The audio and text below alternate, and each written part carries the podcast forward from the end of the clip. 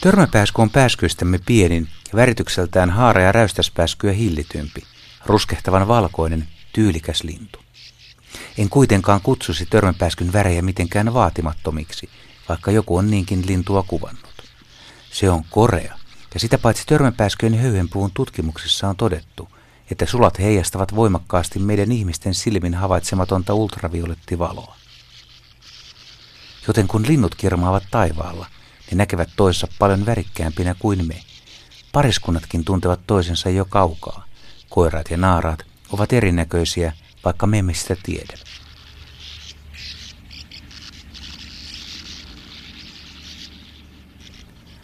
Törmänpääskö on taitava lentäjä ja siroissa siivissä on tehoa.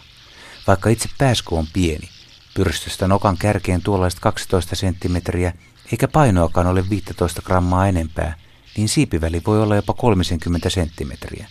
Samaa luokkaa siis kuin paljon painavammalla koskikaralla. Törmänpääskyt lentävät nopeasti. Ripeiden räpyttelysarjojen välillä linnut hetkittäin liitelevät. Liito näyttää kepeältä, ilma akrobatialta. Ääni on hauskan kuuloista, lähes soinnitonta rahinaa. Törmäpääskyt pesivät yhdyskunnissa. Ennen yhdyskunnat olivat suuria ja niihin kiinnitti helposti huomion.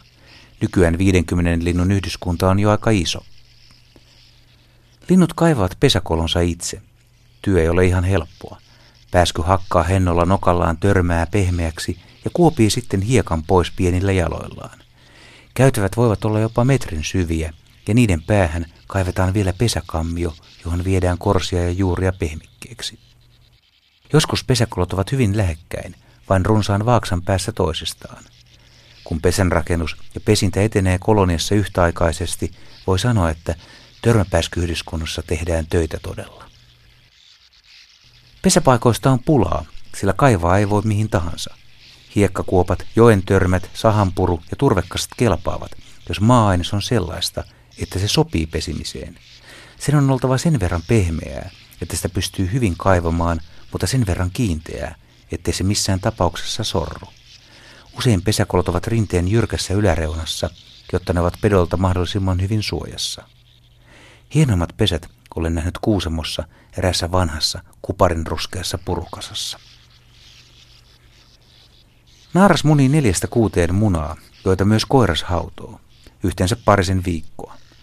Emot ruokkivat poikasiaan pesään kolmisen viikkoa ja sen jälkeen poikaset oppivat lentämään ja kirmaavat pesäjyrkänteensä lähettyvillä suurin joukoin. Emot ruokkivat niitä sääskillä, kärpäsillä ja muilla lentävillä hyönteisillä tässä vaiheessa vielä viikon verran. Mutta miten emot löytävät poikasensa suuresta joukosta? Kuten muillakin linnuilla, jotka kerääntyvät parviksi, tämä sama asia hämmästyttää aina.